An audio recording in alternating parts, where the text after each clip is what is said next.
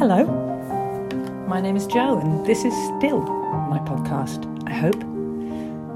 You know that thing where you get a, a letter or a card or a message from somebody and you don't answer immediately, and then suddenly it's six months later or a year later, and you're thinking, how do I even catch up now? So many things have happened. I've done this, I don't know about you, maybe it's just me, but I've done this over years and just thought everything in my life has changed.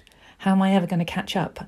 And it's going to be really awkward, and I've probably massively offended them, and they don't want to speak to me anymore. And this podcast was beginning to feel a bit like that. I felt like I'd left it too long again.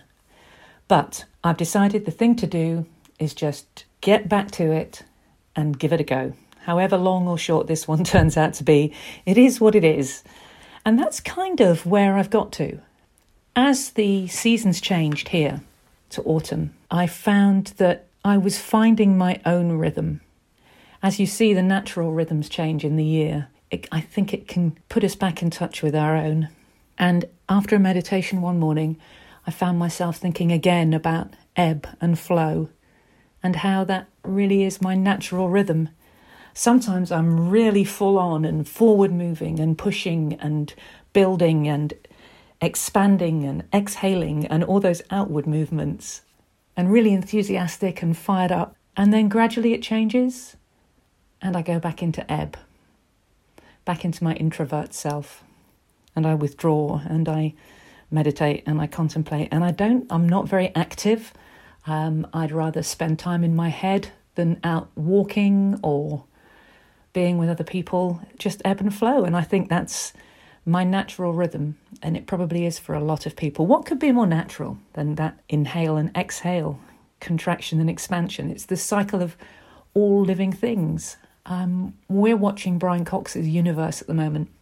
Always blows my mind because he goes through the science and then gets to the point where really the only thing that can explain what he's talking about is, I don't know, what would you call it? Metaphysics?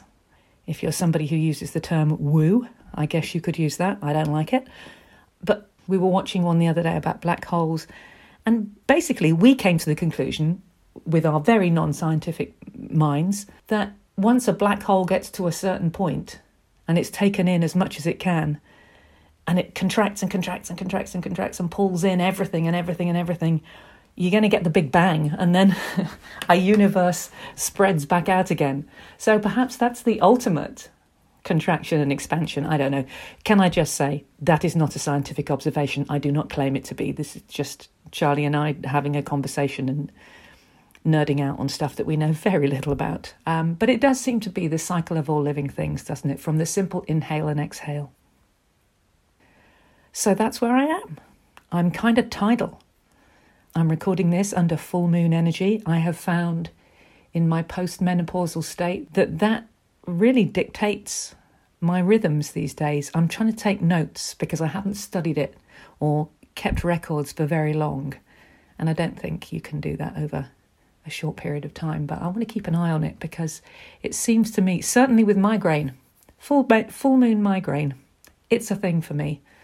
Um, I'd be interested to know if uh, other migraineurs out there experience that too. But I do think that a constant forward, outward motion, uh, it's not how we're designed, is it? And we've been told for a long time that you have to be consistent and reliably one thing. And if you don't do that, then you're blowing hot and cold, you're inconsistent, you're unreliable.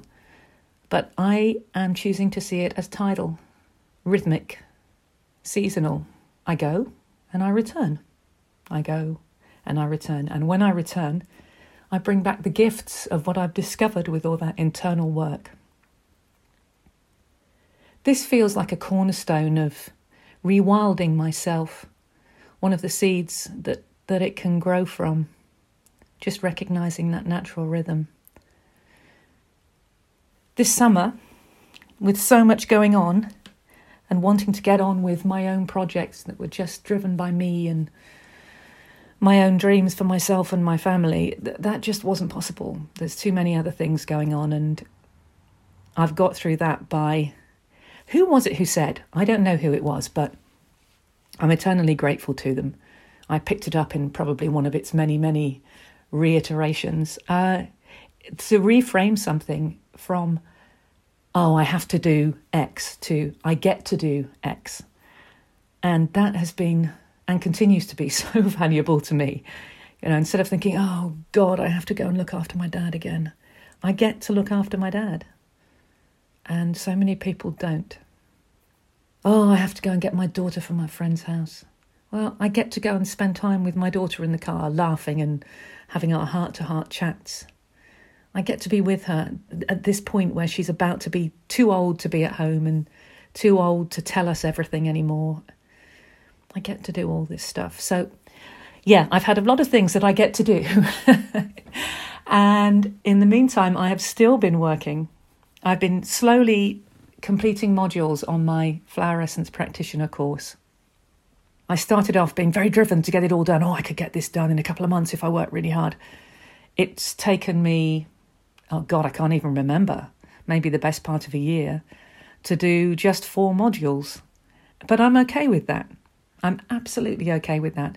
And now I'm about to sit the final exam, uh, to do the final exam, which is um, a written piece, which is fortunately something I have done many times in my life. So uh, I'm not too worried about it. But then I shall be qualified as a flower practitioner for humans.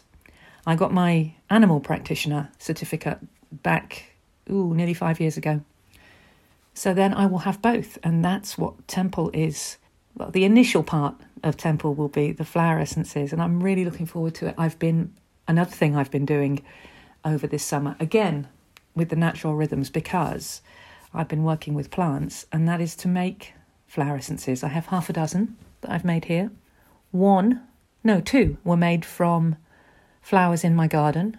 One, something we planted here. We didn't plant it here, but it was planted here. Another one completely volunteered itself in our front lawn. And the rest were wild harvested in the lanes and the fields around here. So I'm really looking forward to those. Again, it's going to be a really slow process because I want to work with them myself for a minimum of three months to work through what it is they want to teach us or what it is they want to teach me that I can then share. And then, if you're interested, you can then use that as a starting point and, and have your own your own time with them. So, working at a plant pace, which is very seasonal. And it's easy for me at 58 now to be thinking, come on, come on, come on, I haven't got much time, I haven't got much time. Well, I've got the time that I've got. And if this is the work that I'm choosing to do, I am enjoying working at that natural pace. And I'm not going to beat myself up for not ticking off my to do list at a massive rate and pushing and pushing and pushing and pushing. It's never worked for me in the past, while this more natural, organic approach, rewilding my approach to business and to work and to creativity, uh, that seems to be going quite well for myself at the moment. Anyway, I'll be launching Yarrow, will be my first flower essence that goes up on my website fairly soon, but more of that in the future. Anyway, that's my brief catch up on my slow rhythmic living, and it's been a good one. It's been a good summer and autumn. Still not sure how I feel about winter, but I think I may find new things that I that I get to do this winter. I hope so. Anyway, it's been good to talk to you again. Hopefully now I've done this, I can get back into whatever rhythm this podcast wants to have. Uh, that's as far as I'm going to pin it down, I think. Anyway, Lovely to talk to you, and um, I hope you'll stay with me as I bring you new things in the coming months.